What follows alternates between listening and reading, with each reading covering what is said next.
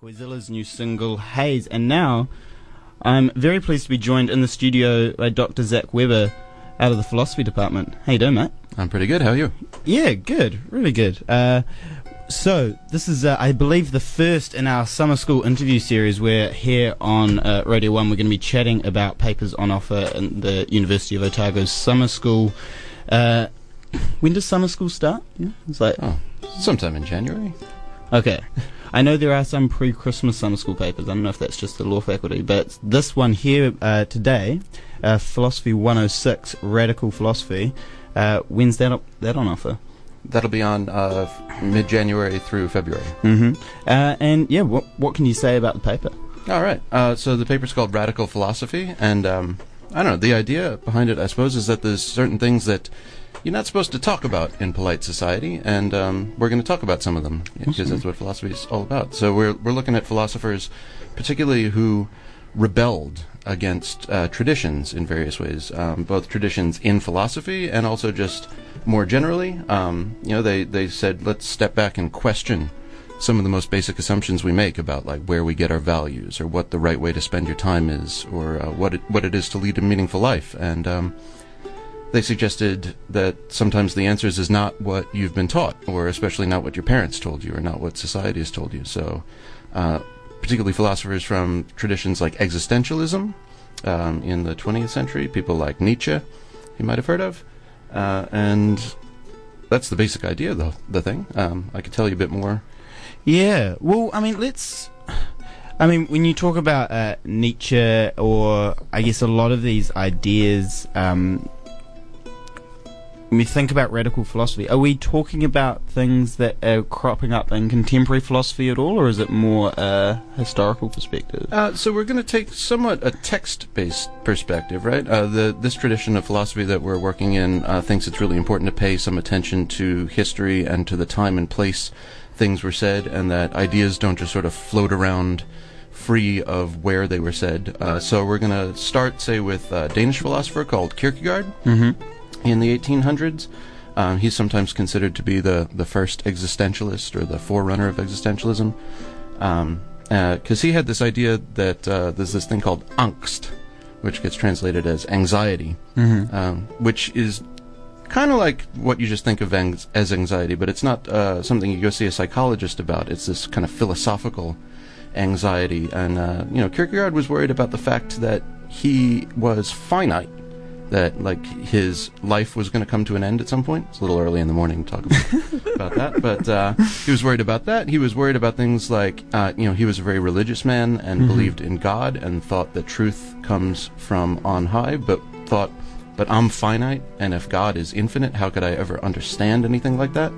Uh, and that got him real worried, and uh, he called that angst and that that kind of kicked off the tradition that we're talking about of people stepping back and saying, uh, you know, how do I really know um, what to do with my life? So uh, yeah, we'll go from Kierkegaard and then into Nietzsche, who's also in the 19th century, the 1800s, uh, and then to some 20th century philosophers like Jean-Paul Sartre in uh, France, who's kind of maybe the most famous existentialist. Yeah.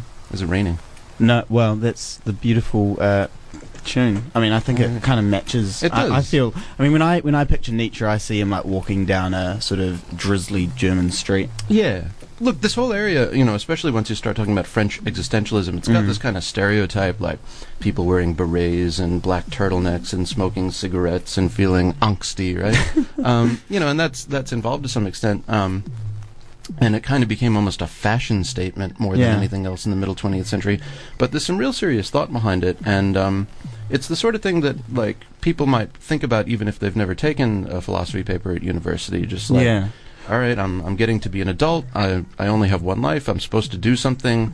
My parents kind of told me I should just get a job and buy a house and have some kids. And like, do I really want to do that? And Sure. um, if that makes you feel angsty, uh, you're not alone. And, Yeah. and there's philosophers who have given that a lot of thought. So we want to talk about that. Um, so it says here that uh, a study of radical ideas about the human condition, freedom, uh, and we've got existential existentialism, and we've also got feminism here. Uh, how do we conceptualize feminism both as a radical philosophy and I guess at the same time today it would be considered mainstream? No. Yeah, well, look, the word radical here is um, saying, like, the, the meaning of the word is to go back to the roots of things um, and questioning things from the very base. Uh, so, particularly someone like Simone de Beauvoir in the 20th century was working with Sartre as well. Um, you know, started talking about what was that, first wave feminism? Um, the place of uh, women in society, and um, you know, there's real concern amongst these philosophers about uh, the role of the body. That philosophers, traditionally going back to like the ancient Greeks, almost think of yourself as like this disembodied mind that just happens to be trapped in a body. And uh, existentialism and phenomenology um, is concerned with saying, no, we want to describe the world that we find ourselves in and, the, and life as we experience it. And that a lot of times involves having a body. Um, so pointing out that some bodies are shaped differently than others and that can really affect one's experience of the world and how people treat you um, becomes much more urgent, right? Like not all people are shaped the same and that actually matters. So that's kind of where feminism gets into it. Yeah. Um, Interesting. Um, uh, this is definitely something I'd be so interested in taking if I wasn't wrapping up my studies at the end of this year. Are you you pretty excited to be teaching it? I mean, it's a bit of a departure from what you've uh, typically been teaching down at the philosophy department. Yeah, we are excited about teaching it. Um, th- so the philosophy department up till this point has offered a lot of papers um, in what's sometimes called analytic philosophy, where you know you're concerned with understanding what the world is like, and that's that's a good thing to do. Um, this style, this is kind of a different tradition of philosophy that we haven't offered anything on in the past, and I'm excited about it because. Uh, it's concerned not with like breaking down the world, but um, just describing it and and leaving the human in the picture. Yeah. So rather than just saying like what would the world be like even if there'd never been any people, saying what's it like to be a person in the world, and um, you know if you don't provide that part of the story, then you're not given the whole story about what it is to to live a life. So For sure. um, we're excited about engaging in that that kind of tradition, definitely. Fantastic. So, do you know how people will go about uh, enrolling in?